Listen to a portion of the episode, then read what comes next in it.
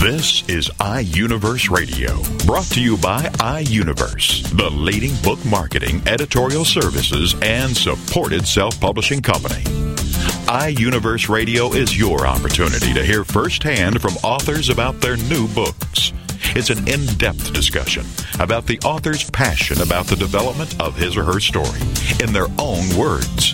It's an inside look into the characters and the plot and how the story all came together. Here is iUniverse Radio with host Steve Jorgensen. The title of the book, Hellhounds of High School. And the author is Patricia Marie Budd. And Patricia joins us now on iUniverse Radio. Hello, Patricia. Hi. Good to have you with us, and we're going to read just a couple of things you've written here to set the stage for discussing your book. You're an experienced veteran teacher and have some very strong views of what's going on in today's school system, and here's what you say. Students of the new millennium meet a tough adversary when they go up against Mrs. Priscilla Bird, a veteran teacher practicing her craft in northern Alberta, Canada. She struggles with parents, students, and administrators during a time when self-entitlement rules. Why write this and publish this? Obviously, you get strong feelings about this, don't you, Patricia? Indeed, I do. I've been teaching since 1991, and the one thing that I've noticed as a trend in terms of all of the ways in which education is, it needs to be, the kind of sort of entity that will constantly change and meet the needs of the current society. But what I'm observing is that our society has produced and continues to produce a young populace that is, as the wording says, self-entitled, that everything is to be given and everything is to be quick and fast-paced, and time and effort and work is an infringement upon that. They have rights, these students. Indeed, and everyone has rights, and I do not object to the fact that we have raised our children to know and be aware of their rights. That is one of the fundamental important elements that every parent and every society has to instill in their youth. What's been replaced, though, or what's been removed, is the responsibility that is as equally important. One's rights are crucial, but one's responsibility to not just self, but to society, to others, is equally as crucial. It's the balance that makes for a healthy individual and a healthy society. That balance is skewed. It's off. It's all focused on individual rights, but with no focus on societal responsibility. We see that responsibility to others as an infringement of our rights today.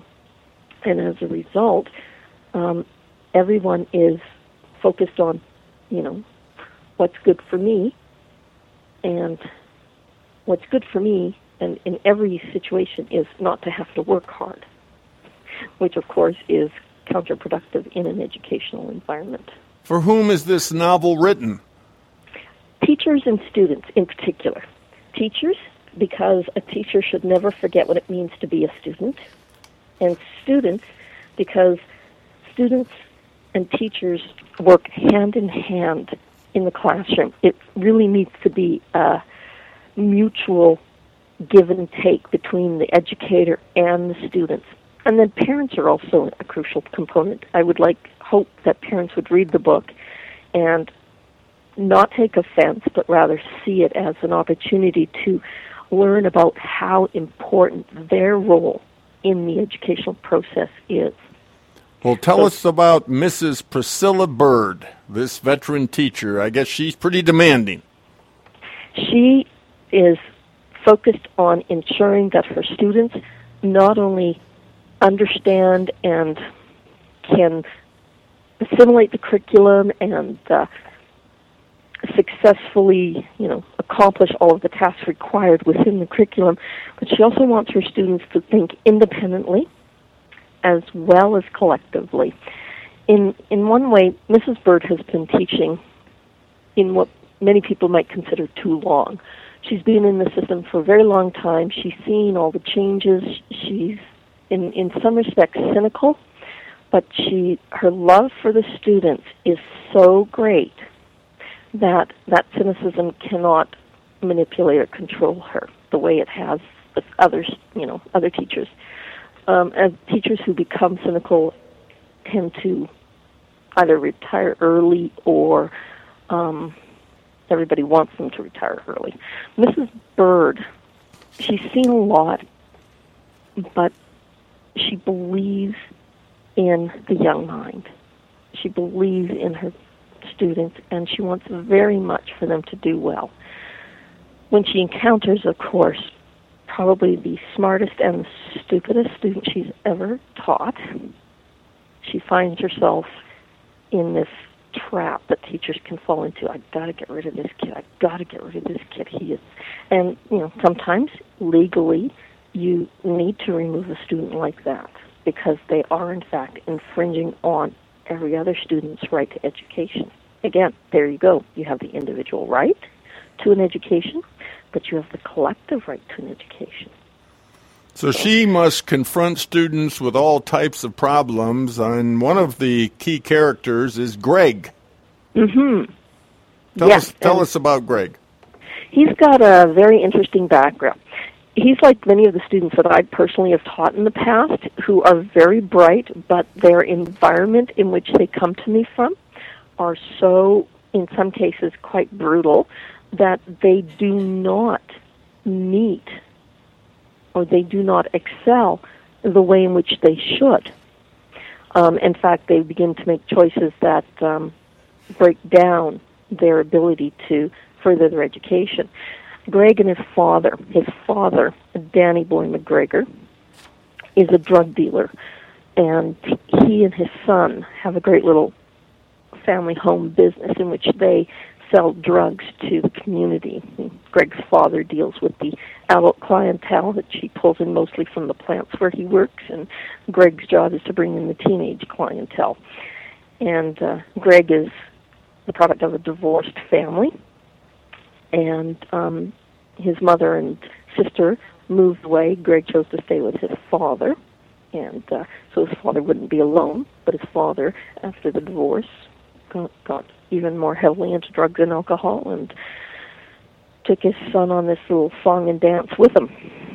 And so here's Greg, who up till grade 7 was, a little scholar in school, working really hard, getting his homework done, writing great little stories. The teachers all loved him. Then grade 8 comes along, and it's like a switch turns off in his head or his heart, and he becomes, the proverbial bad, I don't want to swear, proverbial bad jackal. There you go, that's a good word to use for it. He becomes a little jackal. Yes. And he gets worse and worse and worse and worse. And his life is building up to a head, and that head kind of meets in Mrs. Bird's classroom. And between Mrs. Bird, the principal, and the high school counselor, his girlfriend, his girlfriend's father, all of these people affecting his life in a very positive manner help him to come forward.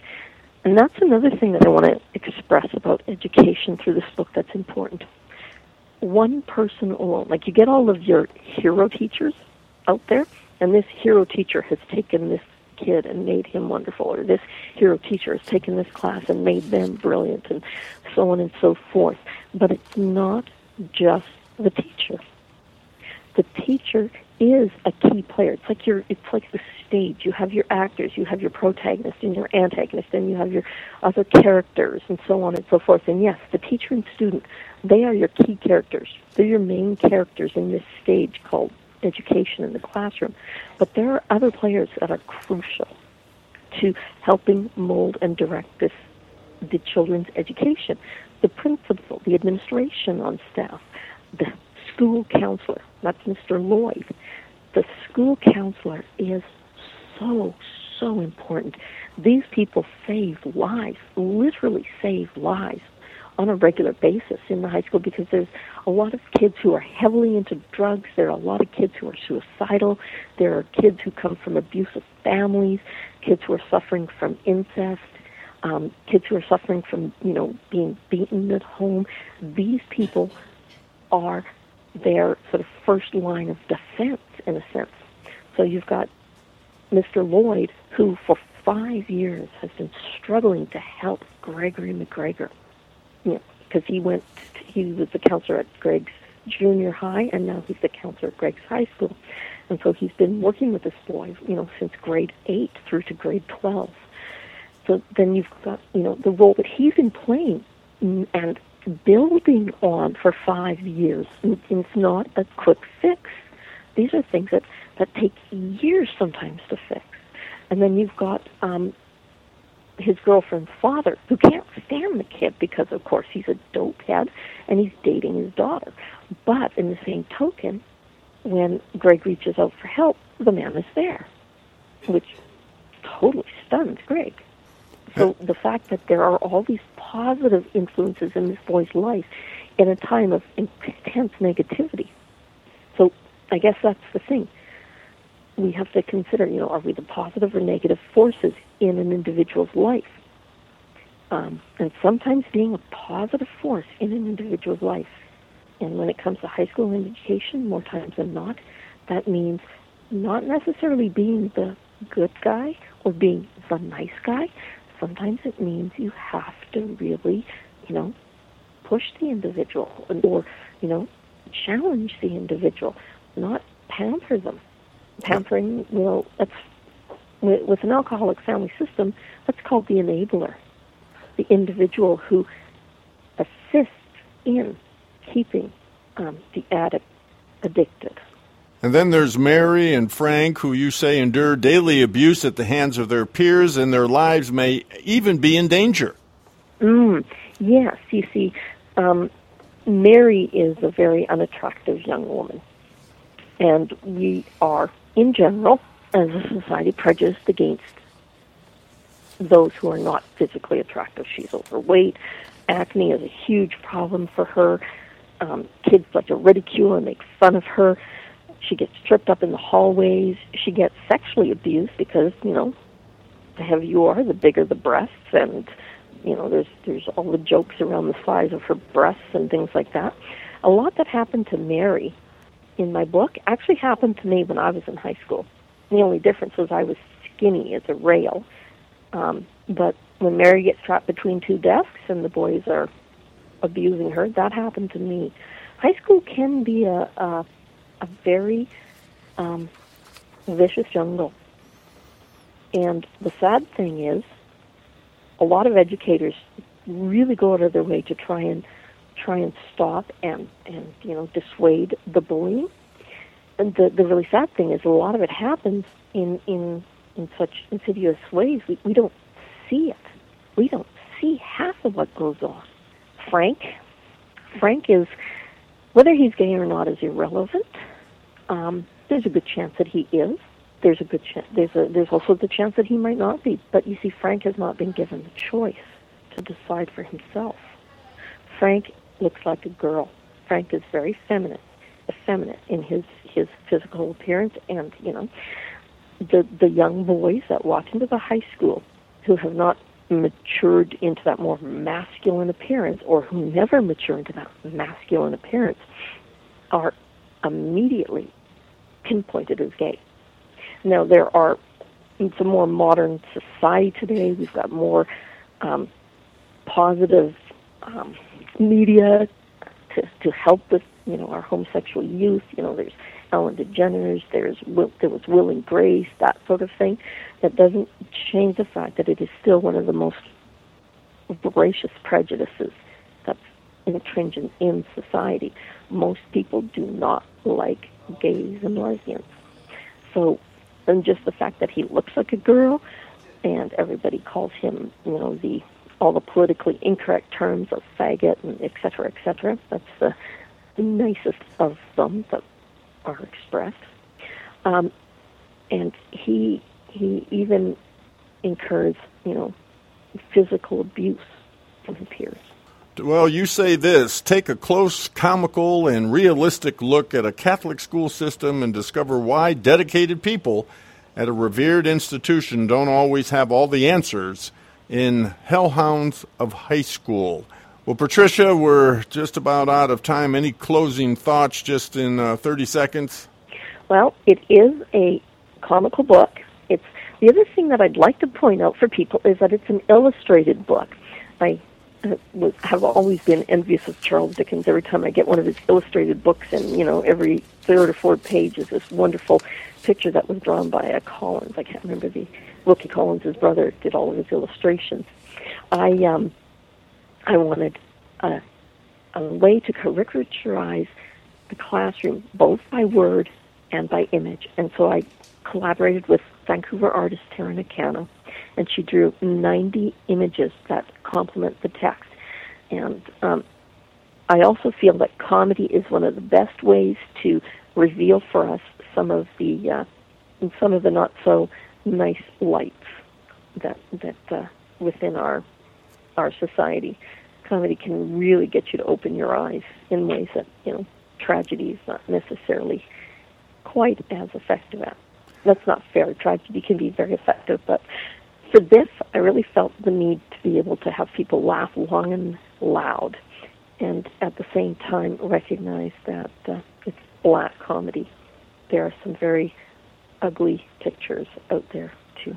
The author is Patricia Marie Budd, and her book, Hellhounds of High School. Patricia, tell us how to get your book. You can order it through any bookstore. I partnered through iUniverse and Chapters, so it's in the Chapters system. So go to Chapters, go to Indigo, go to Cole, and order the book. You can order it online through iUniverse, through their bookstore. You can order it online through my website, www.patriciamariebudd.ca. There's an e-book, that's $9.99, a soft cover that's $18-ish, and a hardcover that's around just under $30. So I hope people get to reading Hellhounds of High School and get a good laugh and enjoy it, but also see our education system for what it's becoming. Patricia, thanks for being on iUniverse Radio. Thank you for having me.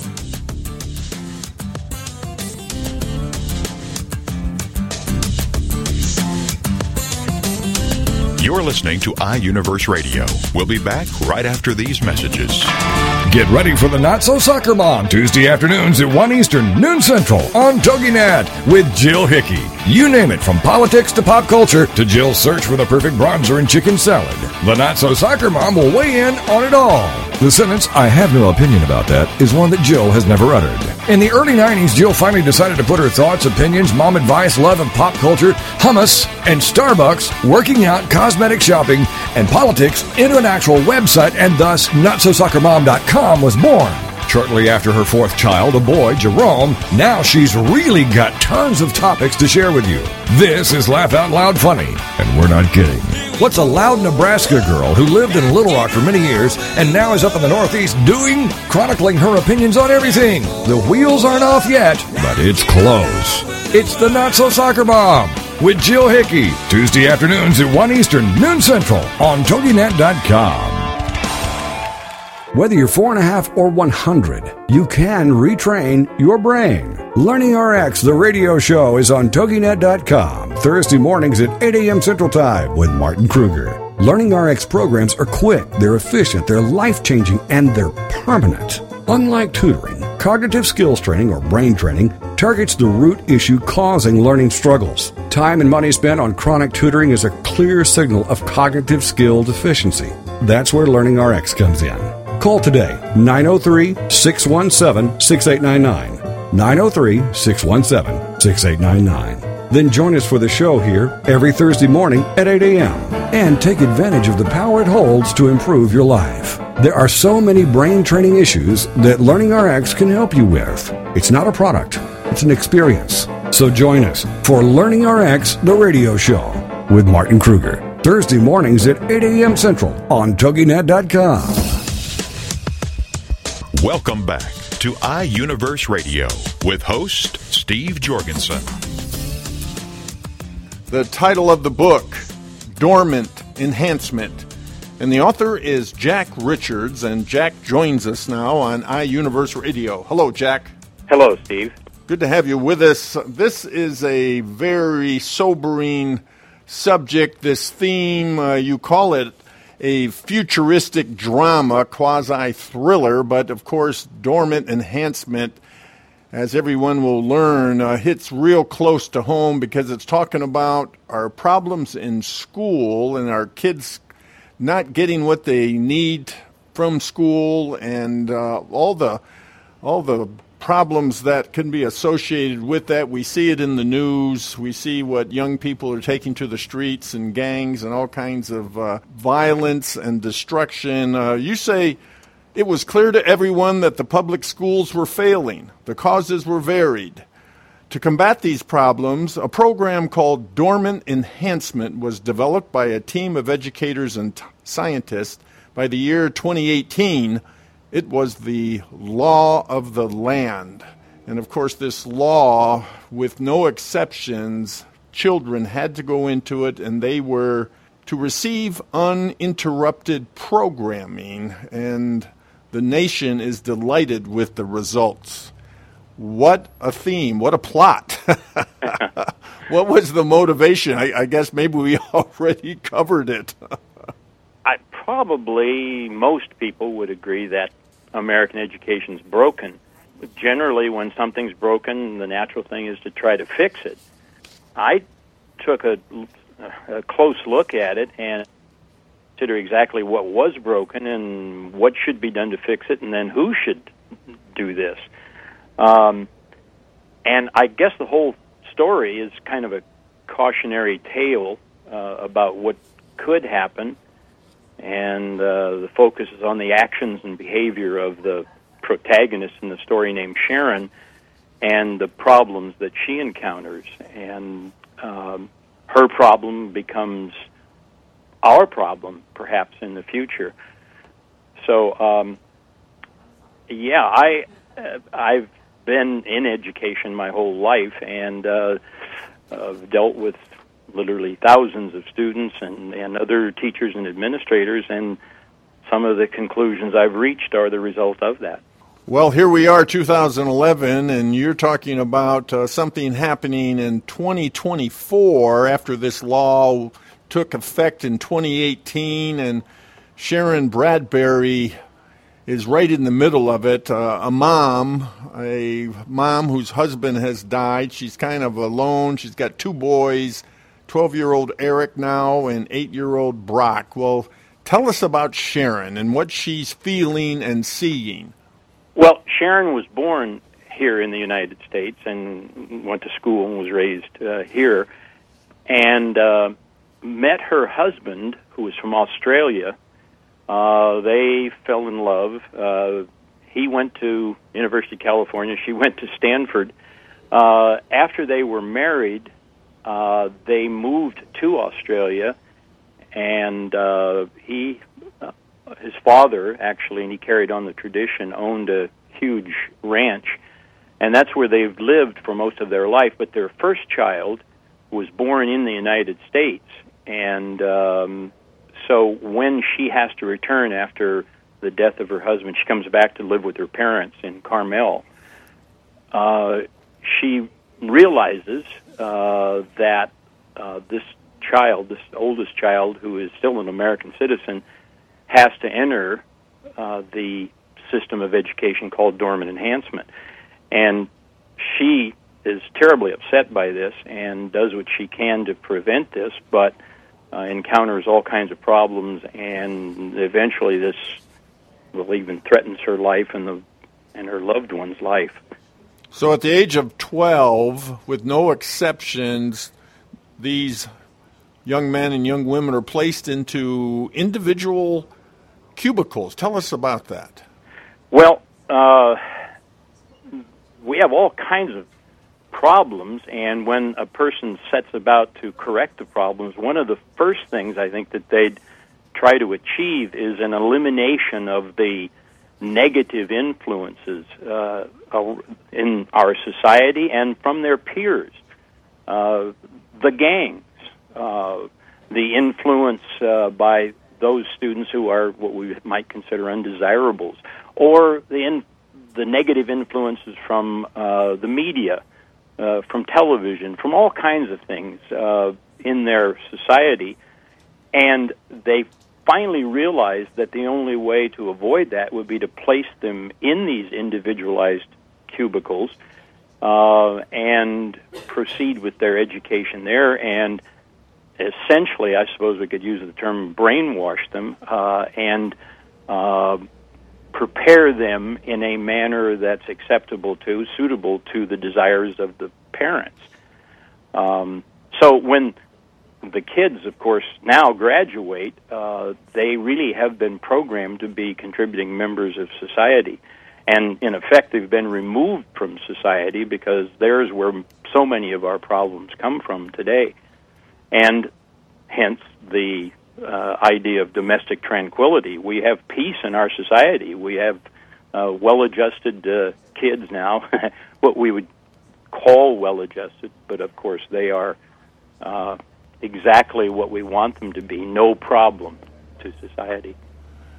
So these kids go off to school when they're 12 in this dormant enhancement program, and are they taken out of the home for the 4 years? Oh, yes, absolutely. And yet it sounds a little bit like they are cut off from society, but within the cubicle, of course, is a system where they participate in activities that they'd never have a chance to participate in the real world. They travel all around, you know, by means of program within the system. Not only do they learn, but they have experiences with other students. It's in their mind, of course. All virtual. All virtual, that's right. So Sharon, realizing what's going to happen, she, I'm sure, solicits the help of people who can take on the establishment. Who does she reach out to? Well, first of all, she is not told the full truth by her parents, who want her to come back to the United States after the death of her husband. And they tell her that they can get an exemption for her, that the child wouldn't have to be in the school. Well, that's not true. And so when she gets back, immediately she's visited by someone from the school who says that your child is already behind and that they have to get him enrolled immediately. And she goes to meet the director of the local school that's in Monterey and is informed by him that she must enroll the child immediately. And, of course, he gives her all the reasons why, and she lets him know that she does not want him in the school, but she's informed that she has no choice. And so she's actually arrested because she refuses to conform, and then eventually turns to an attorney, a friend of, well, her husband. Their best man in their wedding is an attorney, but an old law school professor of his who's now retired. They appeal to him, and he does agree to take the case, and so they bring legal action against this, and that's pretty much what she attempts to do in order to avoid his forced entry into the school. And the battle starts, and at this time things are so bad with the opposition against it, there is even an underground movement called Free the Children. Well, at first, the people did not want to give up their children.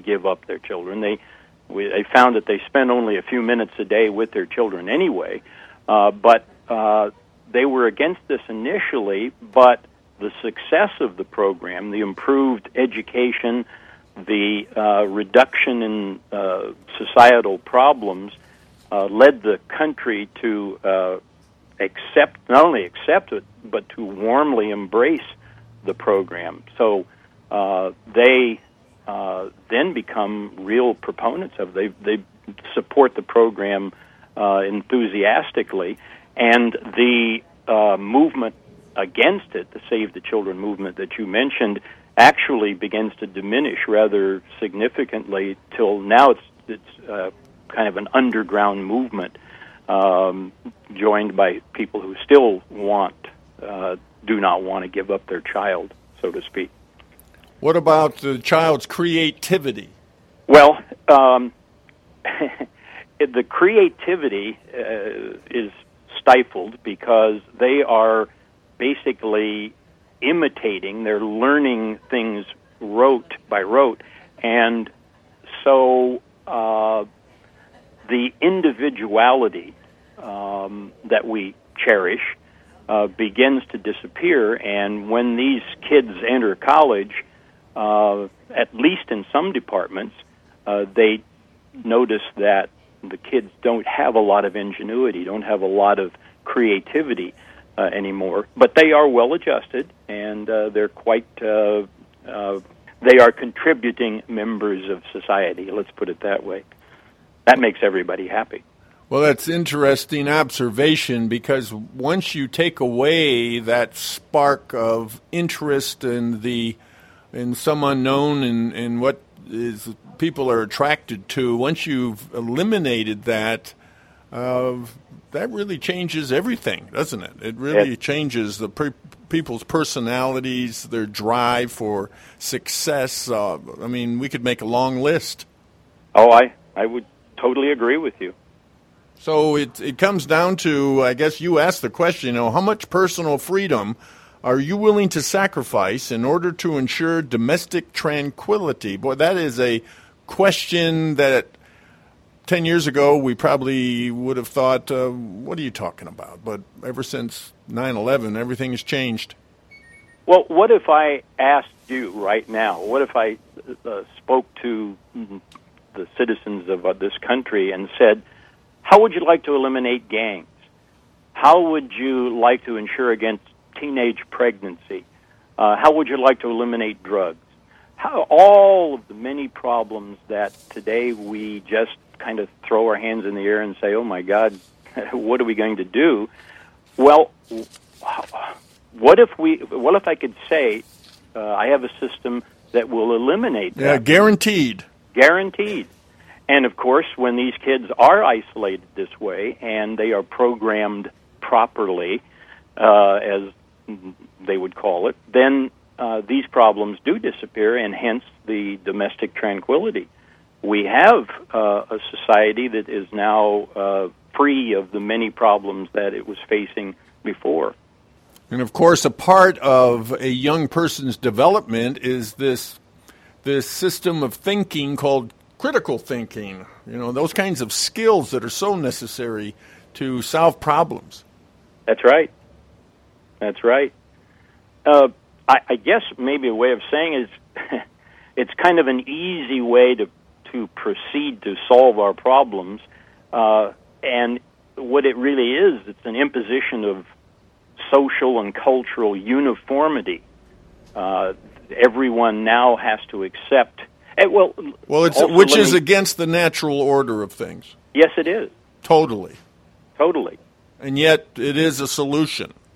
I think that if you ask almost any parent what he would like to achieve by placing his son or daughter in school is that child would become almost a clone of himself. That is, the child would accept his values, his beliefs. If you're a Republican, you want him to be a Republican. If you're a Yankee fan, you want him to be a Yankee fan. If you like classical music, you want him to like classical music. Well, it doesn't always work that way. They learn to think for themselves, and they don't always accept your values. Well, as you point out, everybody today is talking about how our schools are failing, and nobody seems to do anything about it. Dormant Enhancement most assuredly offers a solution, but. Yeah, the big but. Yep. That's what this is all about. Well, it's a fascinating view of the world. I hope you're not prophetic, Well, I hope so too, but I think we might be headed in that direction.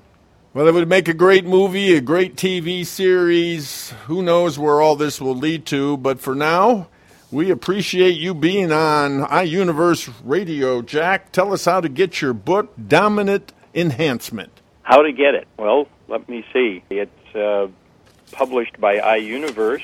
You can go to iUniverse.com. Okay, iUniverse.com. It's Dormant Enhancement. Kind of a strange title. It almost sounds a little kinky, but that was the title given to the program by the creators. I have a website. It's jackrichards.com, and you can get all the information you need there, where to find the book and all the important information. Well, thank you, Jack. Thanks for being with us on iUniverse Radio. Thank you, Steve.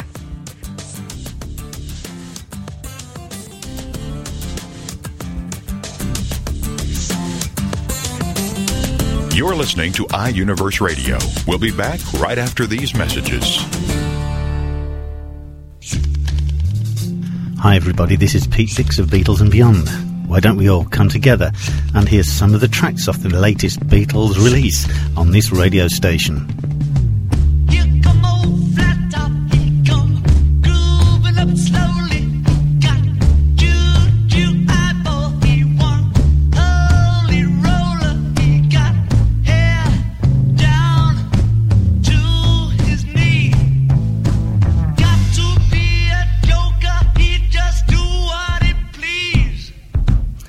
Yes, why don't you look up the schedules on this radio station and join me and Beatles listeners everywhere to hear these latest releases from the Beatles on Beatles and Beyond with Pete Dix.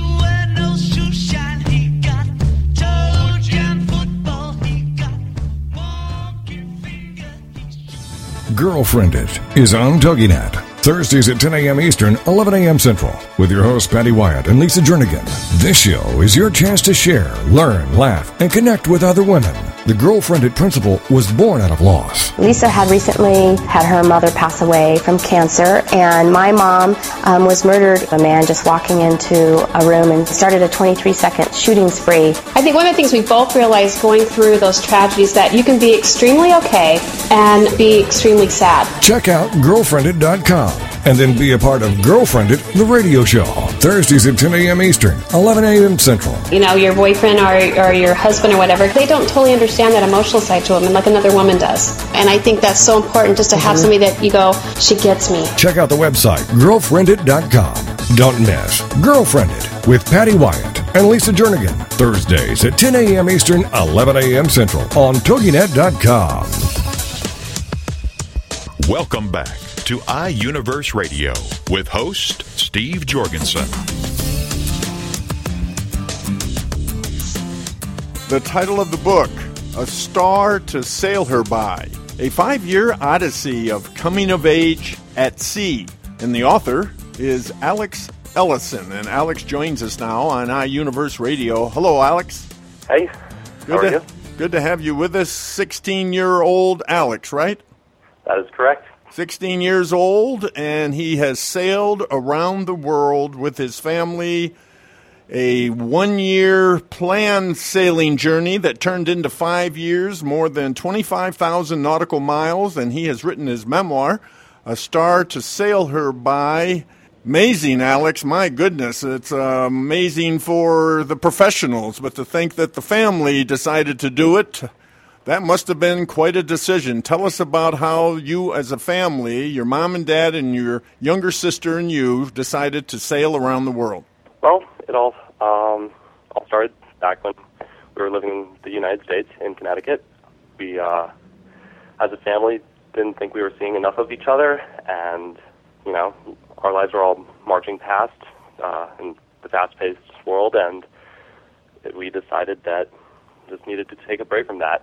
So my parents thought that a one-year sabbatical would do the trick, and that's how we got going. That would be a one-year adventure on a sailboat.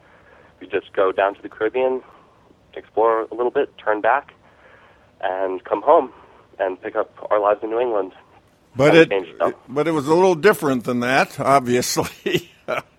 Absolutely. 25,000 nautical miles later. Now, you folks have a 47-foot sloop, the Promise? Yep, that is the boat we made the trip on.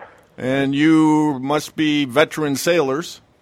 I would say that after that trip, we are all definitely veteran sailors. So. Before you went on the trip, how much experience did you have? Pretty minimal. Each summer, my family would go for a few weeks of sailing in the New England area, but nothing significant. I would say that the trip itself was where I learned to sail. Now, how old were you when you started? 8 years old. 8 years old, and your younger sister? She was 6 at the time. 6, and she has a challenge? She does. She is mildly autistic, which adds a whole other dimension of complexity to the trip for her. Now, when your mom and dad and you and your sister first decided to do this, obviously you had a plan. That is true. And that plan was to simply, we were going to leave in June of 2003, and we were going to start off in a race, actually. My parents and a couple other sailing friends they knew would sail the boat from New England to Bermuda in the Marion-Bermuda race, just because that's a great support system for the first major passage of the boat. And then from Bermuda, we made a 1,000-mile, 10-day passage to the Caribbean. So that was our plan. That was the plan, but you ended up going a lot further. Tell us some of the things that happened. Well, after about 7 months out, we decided that it was just too good to pass up on. Like, I mean, for example, we in the very first week we were out, we were sailing in this incredible storm. It's actually gale force winds and waves breaking over the boat, and somehow there was hail in the Caribbean during that, and we decided that it was just a little too much, and after having been out at sea for so long, we decided that we'd pull into the nearest harbor, which happened to be on the island of St. Vincent, and that we go into this harbor called Waliaboo. You can barely see it, it's super foggy, but we can sort of see the outline of some cliffs as we go in. And as we head into the harbor, this one guy in a boat comes out, little rowboat, and he's like, "Hi, I'm going to tow you in." So he tows us in. This is a guy in a rowboat towing a 23-ton boat. And we get in, and there's an archway by the entrance to the harbor, and from it there are a couple people hanging.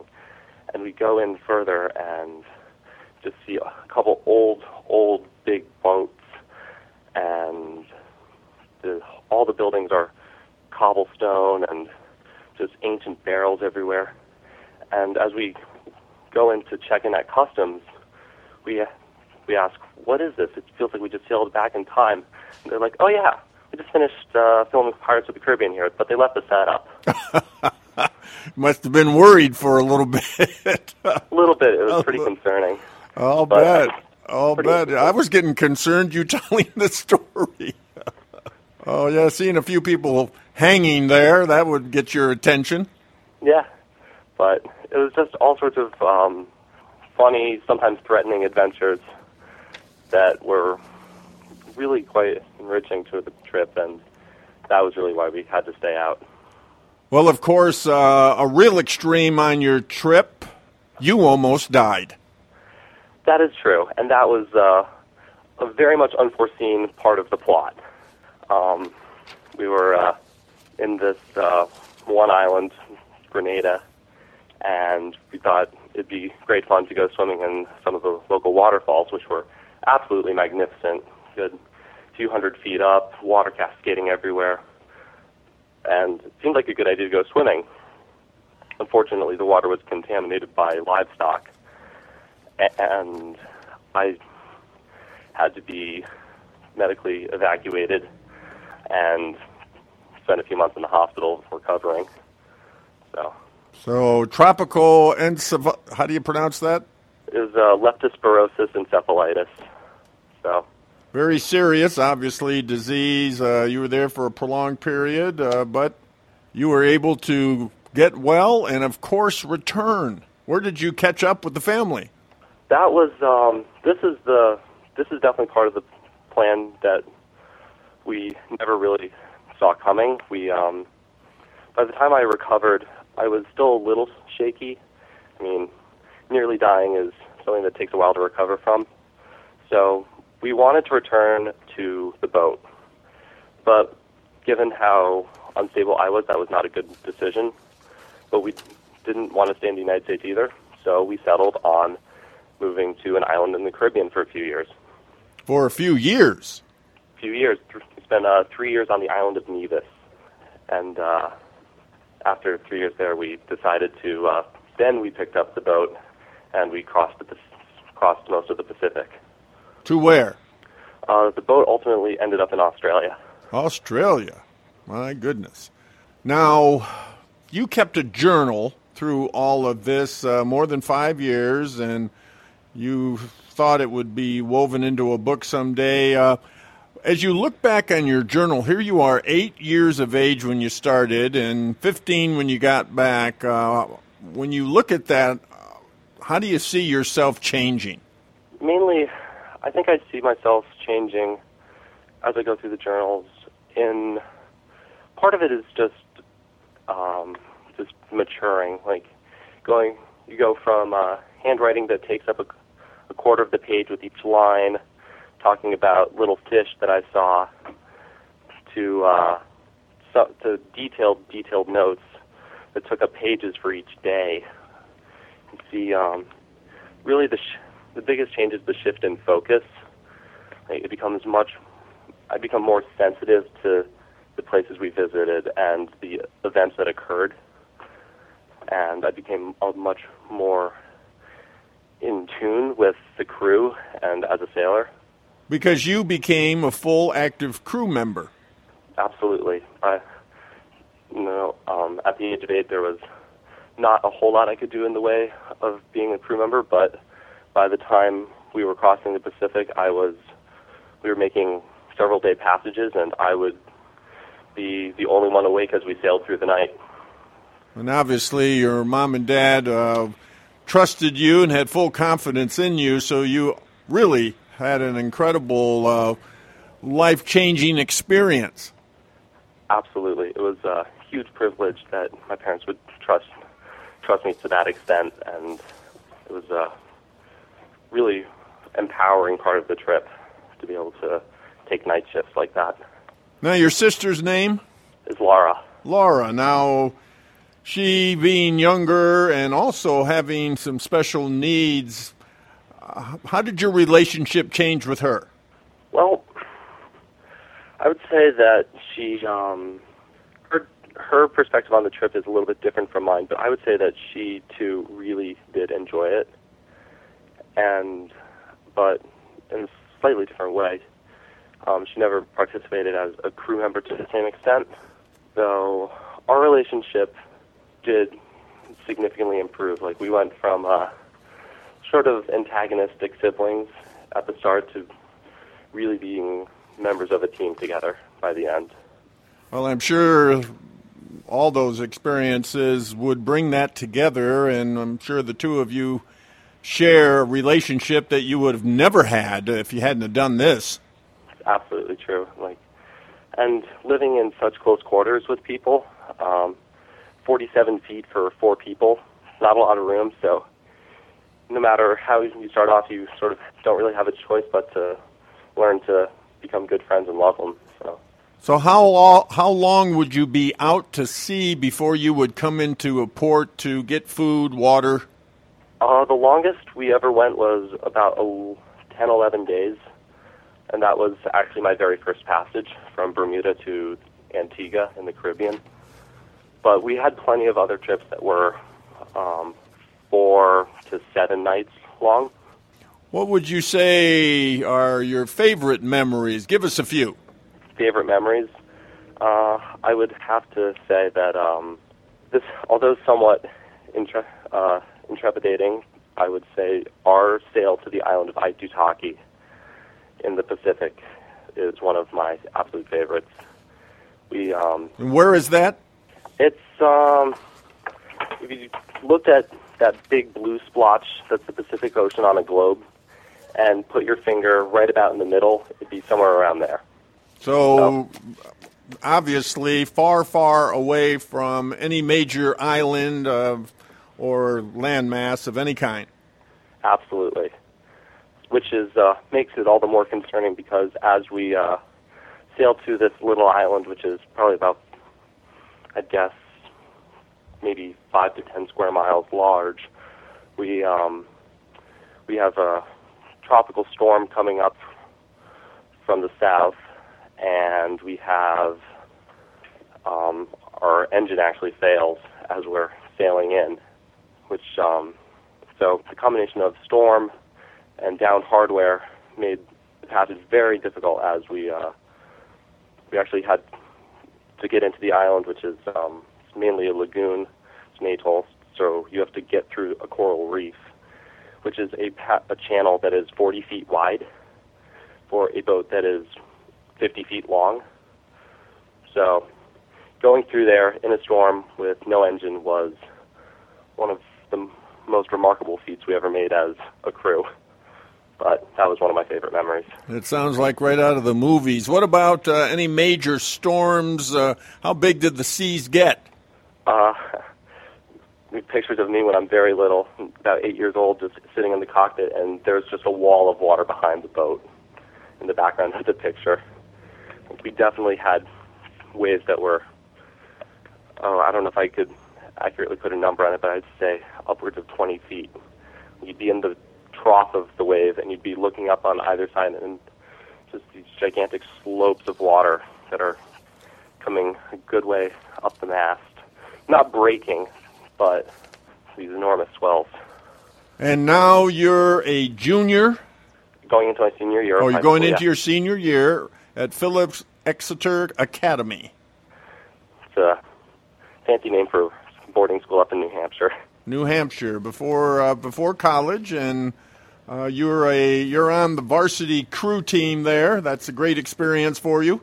It is. It's I would say that my way of maintaining a connection with the water. It's, just because they don't really have a sailing team, but this has become my new passion and way of staying connected to the water. Are you going to sail again in the future by yourself or with your family, or do you have plans to make a long voyage again? I would have to say that in general that's a little too far off to really plan, but I have every intention of making my first residence a boat. Not getting an apartment, not getting a house. I'm living on a boat. Well, you certainly know how to do it since you were gone for so long. A 1 year journey that turned into 5 years and more than 25,000 nautical miles.